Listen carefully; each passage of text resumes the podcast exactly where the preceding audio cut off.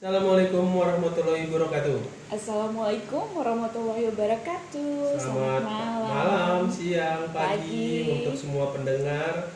Ini podcast kita yang baru adalah podcast santapan. Ya, podcast santapan ini memang kedengarannya sih ya simple ya, menyantap. Artinya pasti kita akan mereview tentang beberapa jenis makanan yang udah pernah kita berdua makan. Seluruh santapan makanan di Nusantara, baik itu di pagi hari, makan siang, atau makan malam. Iya, bebas waktunya. Karena kan kalau perut udah lapar, ya bisa kapan aja kita makan. Benar. Tadi kita lupa juga nyapa nih untuk pendengar yang mendengarkan podcast kita di sore hari. Tadi kan baru pagi, Oh iya, sore tadi belum disebut malam, ya. siang. Iya Sebelum betul. kita membahas makanan untuk hari ini, kita Mm-mm. perkenalkan dulu. Nama saya Haikal. Dan saya Hestrin. Kita dari podcast Santapan Nusantara. Ya Sem- betul. Semoga untuk eh, kita bisa menyantap semua kuliner di Indonesia ini. Iya, karena di Indonesia itu terkenal dengan banyak sekali budaya atau culture di mana mereka punya hidangan-hidangan daerah lokal yang unik dan punya ciri khas-ciri khas cita rasa tertentu pastinya gitu. Oke, untuk hari ini kita akan ngebahas bubur ayam. Kenapa tuh bubur ayam? Boleh tahu nggak nih kenapa nih kita akan ngebahas bubur ayam pada kesempatan kita hari ini? Hmm, karena bubur ayam hmm, adalah sarapan yang sangat familiar untuk orang Jakarta kali ya, atau Nusantara. Kayaknya untuk definisi bubur itu bisa dikategorikan makanan yang paling digemari oleh hampir sebagian besar masyarakat Indonesia ya. Tapi khususnya kayaknya di Jawa doang ya. Kayaknya ada beberapa bubur yang datang dari luar Pulau Jawa. Contohnya dari Padang atau Sumatera Barat ada bubur kampiun. Nah, itu Oh iya, bubur yang benar. sangat terkenal juga tuh. Nah, Dari Manado. dari Manado mungkin ada bubur bubur lainnya yang Komboy.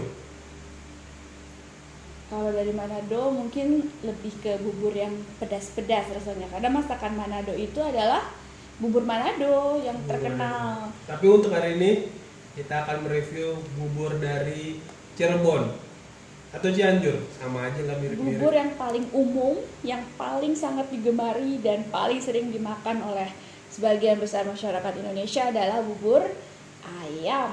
Dan biasanya sih banyak ya bubur ayam itu variannya ada yang dari ciri khas Cirebon atau dari Cianjur. Nah, di sini nih uniknya nih bagi pendengar podcast kita nih eh, mungkin tanya-tanya sebenarnya apa sih perbedaan yang signifikan banget antara bubur ayam dari Cianjur dan Cirebon sama-sama dengan kota yang depannya dengan Ci.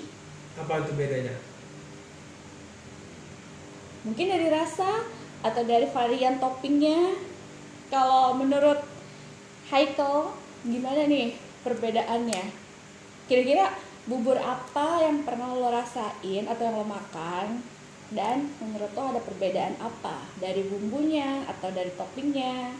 Kalau menurut gue, kalau Cirebon lebih padat daripada Cianjur. Apa terbalik lupa deh pokoknya. Maksudnya padatnya gimana nih? Apa tekstur? Tekstur buburnya agak lebih kental, eh kental, padat, Kental. kental. Nah, jadi kalau tekstur bubur lebih kental itu biasanya bisa bikin orang lebih cepat kenyangnya atau bagaimana menurut Haikal? lebih ya cepet makannya lebih enak ya. kayak semi semi nasi emang nasi sih semi semi nasi yang gimana ya nggak terlalu encer Jadi menurut Haikal untuk rasa bubur yang kental itu jauh lebih enak daripada yang encer. encer Oke. Terus kalau untuk dari ini eh, bumbunya atau misalnya ada bahan-bahan khusus yang dimasukin ke dalam bubur Cirebon.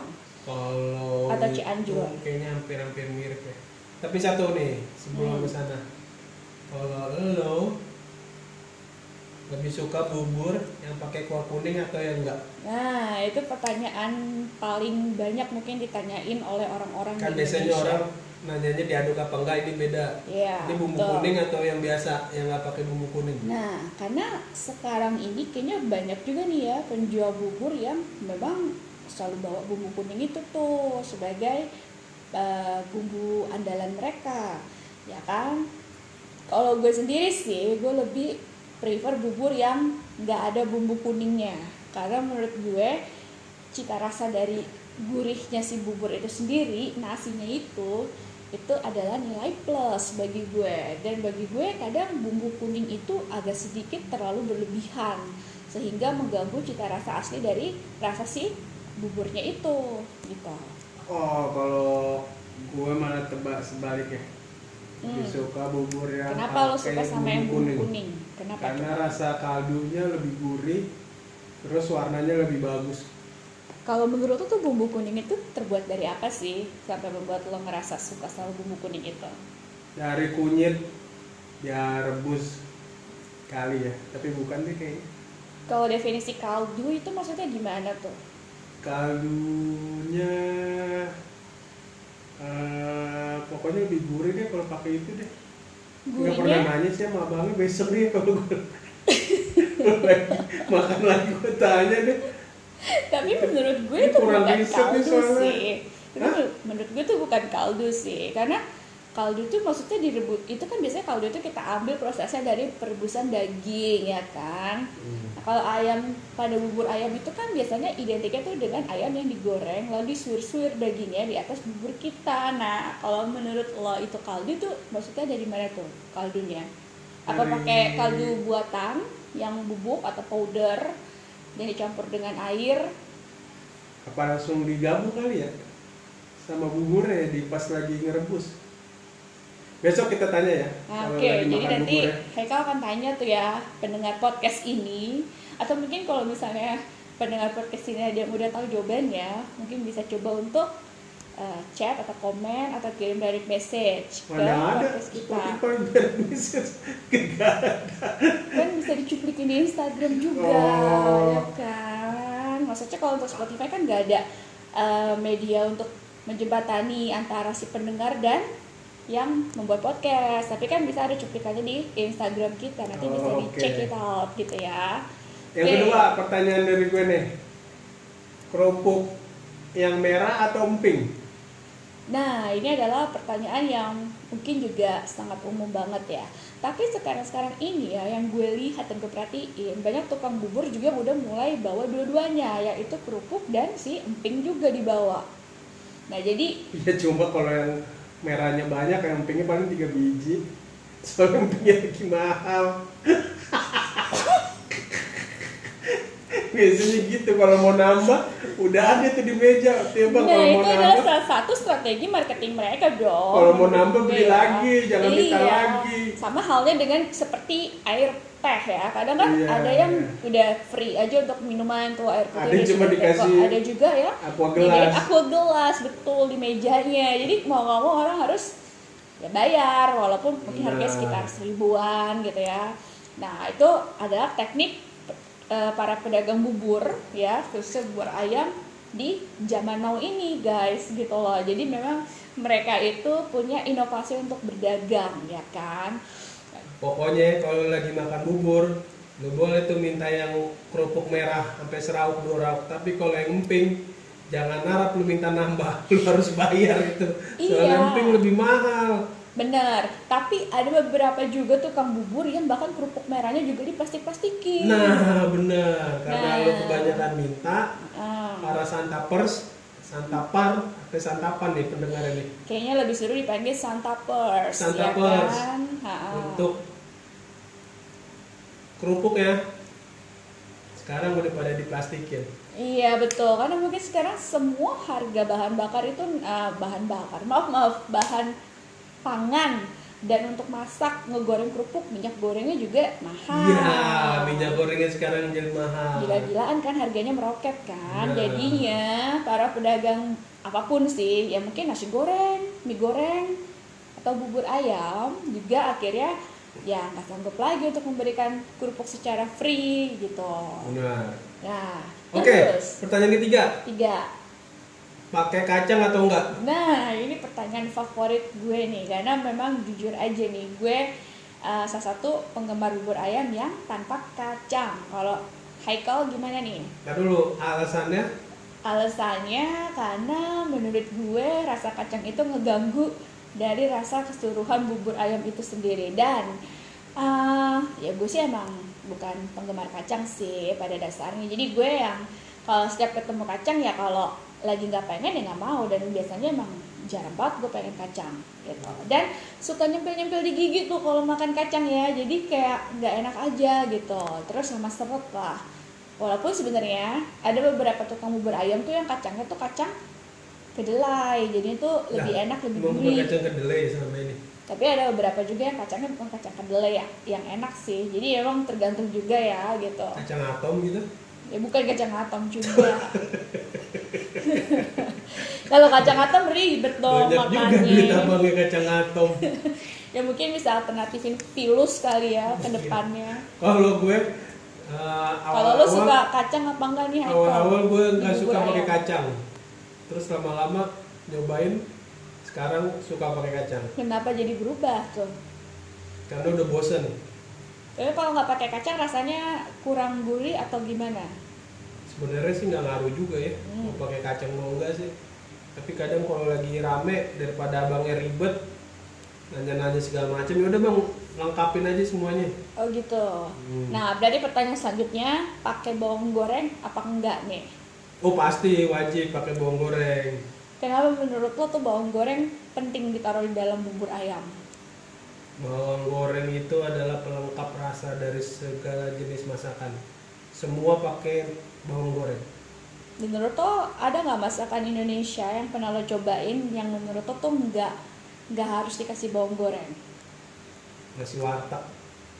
Nasi warteg nggak ada tuh nasi nasi padang pakai bawang goreng. Padahal kalau pakai bawang goreng lebih enak ya. Masa sih kan rasanya beda jadinya dong kalau menurut tuh bawang goreng tuh identik dengan makanan yang harus disajikan dengan kuah gitu ya atau di mangkok kayak bakso soto Enggak juga. Nasi uduk pakai bawang goreng. iya nasi itu pakai bawang goreng tuh makanya tapi kenapa nasi padang sama nasi warteg enggak coba Nah, itu. mungkin Apa perlu ditanya dia- tuh Apa karena dia sudah bercita rasa jadi tidak perlu bawang goreng? Oh betul. Bisa jadi tuh karena kan kalau nasi padang biasanya bumbu-bumbunya tuh udah banyak mengandung santan-santan yang dengan rempah-rempah yang bener-bener banyak banget ya. Jadinya mungkin kalau pakai bawang goreng ataupun enggak enggak akan ngaruh rasanya. Tapi kalau nasi uduk kan juga nasinya juga udah dimasak dengan santan tuh. Udah ada aromanya udah ada rasanya juga di nasinya. Tapi kenapa butuh bawang goreng juga di atasnya tuh? Karena lauknya nggak banyak kali. Ya. Soalnya kan kalau nasi uduk tapi macam-macam sih nasi uduk. Ada yang pakai jengkol, ada yang nasi uduk pakai bihun doang. Ini beda daerah, beda lagi nih nasi uduknya. Oke. Oke, itu terlalu menjauh ya Menjauh. Kita pertanyaan ketiga. bubur ayam tanya yang keempat ya. hmm. Makan kelima bubur. tadi kan udah keempat eh, ini apa Oh, namanya iya. Kelima. eh, daun bawang Oke. sama bawang goreng Tanya yang kelima. Mm-mm. Makan bubur enakan pagi atau malam? hmm, ini salah satu pertanyaan yang mungkin gue juga eh, bingung jawabnya karena kadang kalau bagi gue sendiri ketika mood gue untuk makan bubur itu datang ya gue nggak peduli sih waktunya mau pagi atau malam ya tapi ya biasanya secara umum orang biasanya sarapan bubur tuh pagi-pagi gitu Iya, Bukan tuh, malam. Dulu perasaan waktu gue SD tuh tukang bubur cuma adanya pagi ya. iya ada malam. sekarang kalau kita Sekarang- lihat bubur Cianjur tuh bukannya justru malam Iya, sore ini malam sampai malam bahkan Ketoprak kayak dulu yang pagi sekarang udah ada yang malam. Iya betul. Makanya tuh ada pergeseran-pergeseran jam dagang para tukang bubur ini gitu. Tapi Iya. kayaknya cuma bubur Cianjur doang sih yang setahu gue eh, warungnya atau kedai buburnya itu ya bukanya malah sampai midnight loh, sampai bisa di atas jam 12 malam, sampai pagi bahkan mungkin. Biasa tukang bubur ngejar restoran tuh Bukan- bukan buka, tukang bubur naik malam haji? buka, bubur naik haji. udah nggak ada sinetronnya, udah tutup, udah tukang Dibungkus, buburnya nggak ada, namanya masih bubur naik haji. Tapi bisa jadi kalau yang tukang bubur malam-malam jualan dia mungkin emang mau naik haji kan, kita doain aja. Sekarang tukang bubur istilahnya tukang bubur naik ninja. karena dia mau beli mau juga mau beli ninja dua setengah kalau naik haji nunggunya terlalu lama 59 tahun Ya, tapi kan kalau naik ninja susah. Pulangnya kan ke Cirebon gak terlalu jauh lah. iya iya apalagi ya yang dari bubur yang bisa kita bahas Menurut gue satu pertanyaan yang paling krusial banget atau penting ya. Biasanya nih cara penyajiannya nih. Bung- Kalau kita take away atau bungkus bubur. Lo lebih suka yang di plastik es yang buat makanan apa styrofoam? nah bener Atau Ini- biasanya mereka pakai plastik yang plastik kresek bening iya yang buat belanjaan kalau kita ke Resik-resik kok itu emang kadang Nah, si abang higienis bener sehat bener udah lulusan Depom kayaknya itu orang. iya. emang paling bener sih dulu ya kalau misalkan beli bubur kan nggak ada dulu namanya pakai styrofoam masih pakai plastik plastik yang anti panas Iya, plastik es yang untuk makanan ya. Iya, Mm-mm. tapi sekarang abang-abang itu inovasi yang sangat tinggi dan pemikiran yang sangat efisien Mm-mm. Pakai plastik kresek warna putih bening nggak tahu ya kalau itu ada standar apa gimana nya Transparan ya. transparan tapi kalau gue lebih milih Dan ada juga yang pakai styrofoam. Nah, menurut waduh kalau styrofoam enggak tuh baunya nggak enak Urutannya yang menurut lo paling dangerous atau berbahaya.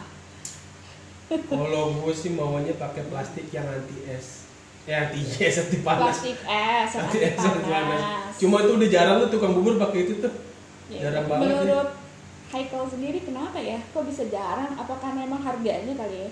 Apa murahan styrofoam dibandingin styrofoam lebih murah memang styrofoam lebih murah lebih efektif Mm-mm. kadang kan dibawa buat ke kantor buat apa jadi bisa langsung makan di situ nggak ribet lagi Mm-mm. nuang ke piring nuang ke mangkok langsung makan di situ tempat set selesai bungkus lagi buang deh Mm-mm. kalau pakai plastik kan ribet ngeluarin lagi pakai mangkok lagi ngeluarin sendok lagi nyuci lagi Mm-mm. walaupun di kantor ada OB Mm-mm. Hmm, tapi lebih baik nah kalau orang yang eh, sangat higienis Mm-mm. sangat mengerti dengan kesehatan biasanya mereka bawa tuh tupperware dari rumah Kalau menurut tuh harus tupperware banget apa enggak sih? Nah ini kan juga menjadi salah satu patokan nih bagi orang wah kantoran. benar ya ada tupperware sekarang ada lock and lock ada Ah. merek-merek yang lain Nah dulu kan kita cuma punya Lion Star ya kalau kita boleh nyebutin merek nih ya kan. Nah, sekarang kayaknya tuh kalau nggak punya Tupperware tuh kayaknya eh, nggak bisa survive ya dari kehidupan yang sekarang harus bungkus ngebungkus makanan kayak gitu. Kalau pakai bawa tupperware dulu zaman sekolah yang diingetin tupperware jangan lupa bawa pulang lagi jangan ketinggalan di sekolah. Lebih berharga tupperware Jadi kalau kalau tupperware pulang gue lebih bingung. Gimana ya cara ngomong sama nyokap gue tupperware iya kalau besok masih ada tupperware kalau nggak ada. Tapi emang dulu waktu pas lo sekolah emang itu udah ada zaman Tupperware ya? ada nggak ya lupa kayaknya ada di dulu tupperware udah Ini ada kalau zaman tuh udah gue lama, tuh, udah lama. kalau zaman gue tuh Tupperware tuh baru ada kayaknya eh, pada saat gue SMA sih. Kayaknya dari SD tuh pakainya Lion Star ya, itu yang paling ngehits banget tuh dulu orang-orang apa anak-anak SD tuh Hmm. pasti Lion Star. Itu udah paling number wahid banget deh pokoknya di Indonesia. Kalau Tupperware tuh belum ada. Waktu itu Tupperware tuh pas udah SMA itu. Jadi, Oke. jadi kesimpulannya nih, lo lebih prefer untuk bawa sendiri untuk alat bungkusnya atau plastik yang tadi ta- tahan panas ya? aku langsung masukkan di tempat aja lah kalau ada banyak waktu makan di tempat aja ribet bungkus-bungkus Jadi kalau misalnya lo lagi telat banget gimana dong? Ya makan bubur paling berapa lama sih? Nggak nyampe 5 menit, Nah, terus- ngelap-lap doang. Nah terus ada lagi nih pertanyaan gue ya makanan kan? itu makanan yang nggak perlu dikunyah tuh bubur, makanya Ah. buat orang sakit kan. Tapi kan lo harus punya dong, kan ada ayamnya juga, ada kerupuknya Iya, juga. Kalau orang sakit kan buburnya kan kagak ada toppingnya. Iya iya. Nah kalau menurut lo nih, eh, apa bubur bubur ayam itu apakah lebih enak dengan sate sateannya tuh yang ada usus, telur ayam puyuh ya, terus Oh, favorit gua tuh, ampela ati. Mm. favorit gua telur ayam puyuh. Kenapa lo suka telur ayam puyuh? Karena kalau daging udah ada di ayam sih, jadi kayak nggak perlu lagi tuh hati ampla malah jadi ngilangin rasanya. Kalau telur, wah beda nih rasanya nih, baru. Hmm, Terus kalau misalnya makan bubur, lu sering nggak sih ngerasain efek setelah memakan bubur, yaitu mules dan pengen pup. Pengen berak ya. Kayaknya gue kalau makan bubur kira-kira udah deket kantor baru makan kalau masih jam kira setengah jam repot banget gue harus ke pom bensin lagi nyari ini Tapi Lagi- itu masih menjadi misteri nggak sih? Kenapa bubur itu membuat kita pencernaannya jadi bener-bener lancar parah gitu ya? Dan gue juga ngalamin itu kok, beneran deh. karena kalau kata usus ini dia nih yang kagak perlu gua kerja gabut gaji buta habis dikunyah langsung masuk nggak perlu diproses lagi udah langsung itu turun usus 12 usus 12 tinggal terima oh ya udah gitu Tapi kan sebenarnya di bubur itu banyak daging juga loh, kayak daging suiran ayam, terus ada bawang eh, goreng, daun bawang, seledri. Nah, terus belum kerupuknya tadi sama emping. Sama iya. sate-sateannya juga. cuma kan kalau dimasukin gabung jadi bubur jadi lembek tuh semuanya jadi empuk semuanya apalagi kalau lagi bubur panas Karena kalau udah dikunyah gitu Udah ya. dikunyah. Oke. Nah, ini ngomong-ngomong masalah bubur panas nih, kan banyak banget orang yang kadang suka di bubur Cianjur tuh ada menu bubur pakai telur ya kan? Iya. Nah, telur. Ini tuh telur ayam kampung ya biasanya sih. benar yang kuningnya doang Iya, dan itu ditaruhnya tuh bisa bubur panas. Apakah lo pernah cobain itu menu oke itu? gue pernah Udah, terus Kali doang itu rasanya? gua ogah. Ogah, ogah udah mana? udah kadang kalau buburnya nggak panas bau amis. Mana makan mendingan sebenarnya nggak bau amis sih ya kayak lu makan telur setengah matang di warung Madura bubur apa bubur kacang hijau itu warkop warkop Hmm. tapi jadi rasanya nggak ngaruh dia udah bubur yang normal normal aja lah kalau lu mau makan telur setengah matang ya makan aja di warkop telur setengah matang Jadi bukan di tempat bubur makanya. Iya, ya. jangan Oh, digabung-gabung. Iya, oke. Kalau kata anak senja kopi, lo kopi kopi aja jangan dicampur susu. Oh jadi kalau menurut lo kopi itu nggak boleh campur susu kata anak senja ya? Iya. Iya, karena kalau di Cap- padahal yang terkenal kan kopi susu. Nah tapi ntar itu kita bisa bahas di lain kesempatan tuh mengenai kopi kopian. Nah. terus nih masih ada sih sebenarnya tentang bubur nih. Banyak amat di bubur. Banyak dong ya kan rasa penasaran terhadap bubur ini. Yang Hmm. selanjutnya adalah bubur. Tadi kan lo sempat bahas tentang kuah kuning ya. Sekarang Iya. gue mau tanya bubur yang pakai cakwe. Nah, Nah, menurut lo Iya gimana nih. tuh cita rasa bubur katanya cakwe? sih kalau bubur yang pakai cakwe bubur Cina. Mm-mm. Cuma kadang gua ngelihat orangnya orang orang orang Cirebon, orang Cianjur pakai cakwe juga. Terus Iya. kadang juga kalau yang pakai cakwe dulu tuh nggak pakai kuah kuning. Benar. Sekarang udah di mix mix semua segala macam. Ada apa yang kalau misalkan diminta sama konsumen selalu ada disiapin tuh sama penjualnya. Tapi sebenarnya kan eh, filosofi bubur cakwe itu memang bener dari budaya orang-orang Chinese ya kan orang-orang Iya. Cina. Nah menurut gue sih gue pribadi lebih suka bubur yang pakai cakwe dan gak pakai kuah kuning. Karena bagi gue tuh bubur pakai cakwe tuh rasanya lebih ngeblend, lebih enak. Nah terus dia biasanya ada yang namanya tongcai. Nah itu salah satu eh, topping yang gue suka banget juga tuh dari bubur cakwe itu. Nah, terus ada lagi nih yang sekarang lagi ngehits nih, yaitu disebut burcik, bubur cikini. Nah, Itu mah udah lama. tuh? Udah lama itu dulu, dulu gue udah dengar waktu gue Ah. masih tinggal di barat Jakarta aja udah tahu tuh. Cuma karena gue jauh Jakarta ke Cikini. Jakarta Barat Iya maksudnya. Jakarta Barat.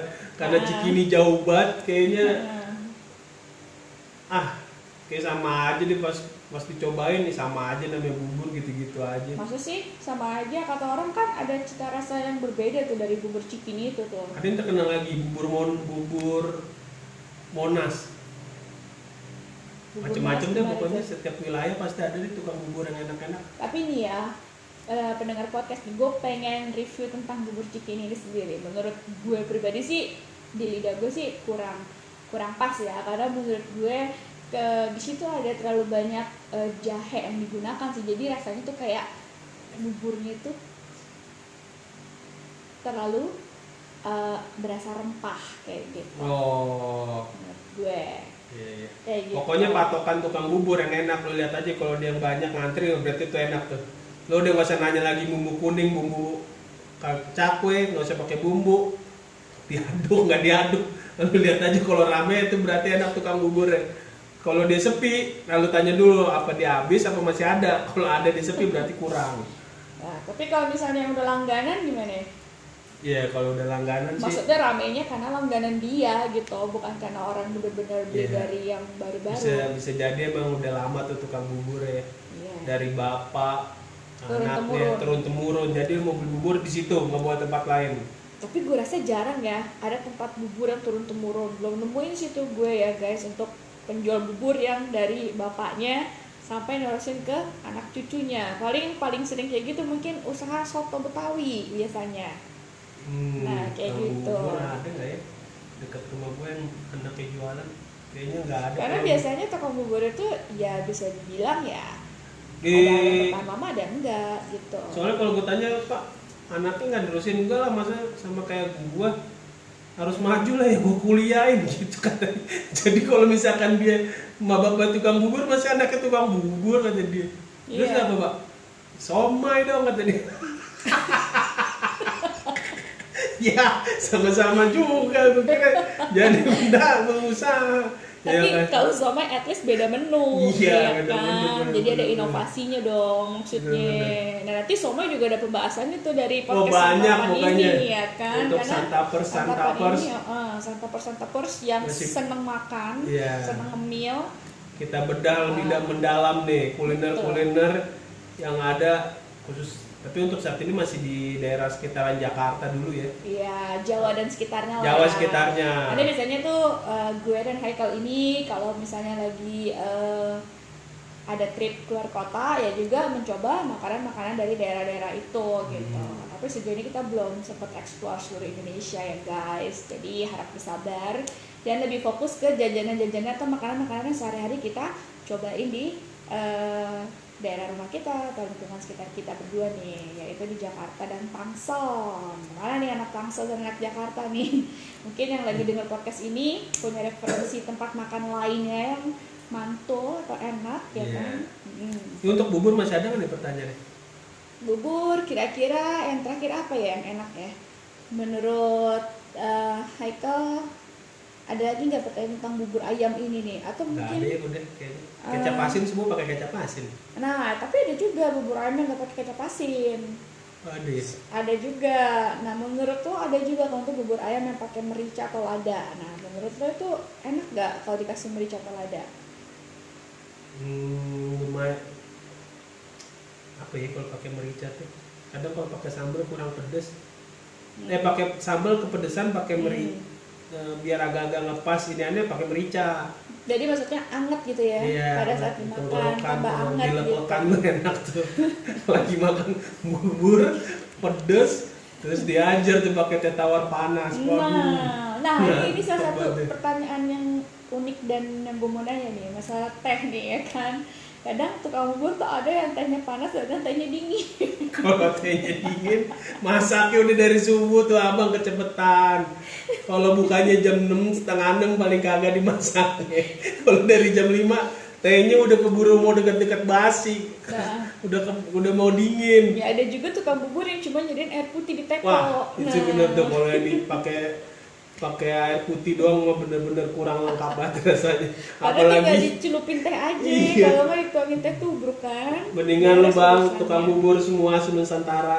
Mendingan lo kenain cas das seribu daripada gua harus minum teh gelas harusnya yang bisa ngalir tuh semua lancar jadi kayaknya nggak nggak pas gitu kalau minum air putih emang bubur tuh pas udah minumnya teh tawar anget Nah, terus kalau masalah sambal, sambal tukang bubur kan bervariasi tuh bentuknya ya. Yeah.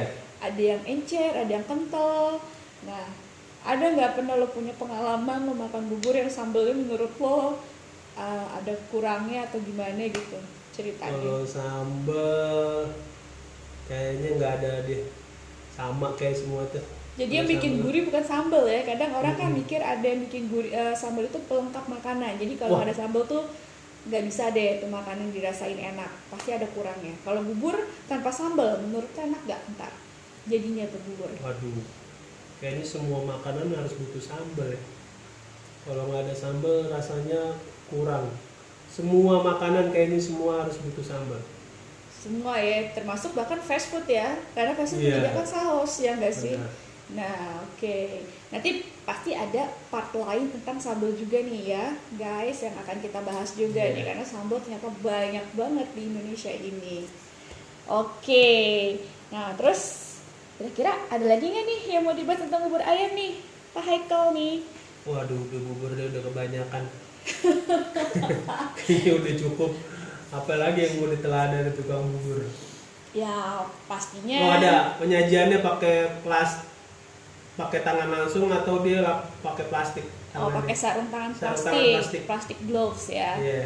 Nah, kadang kata orang kalau kita lagi nyajiin makanan apa pun, kalau dihalangin pakai plastik gloves itu rasa makanannya jadi ada yang kurang gitu. Nah, jadi makanya orang tuh kadang orang Indonesia tuh pasti paling nggak mau tuh disuruh pakai plastik gloves. Padahal kalau di luar negeri biasanya kita lihat penyajian tuh pakai plastik gloves itu supaya hygiene ya atau higienis lah istilahnya ya biar nggak ada kuman-kuman, daki-daki dari kuku. Nah, nah sekarang kalau lu ngeliat tukang bubur yang nggak pakai plastik gloves dan eh, sorry ya, misalnya kukunya hitam, nah itu lu gimana tuh?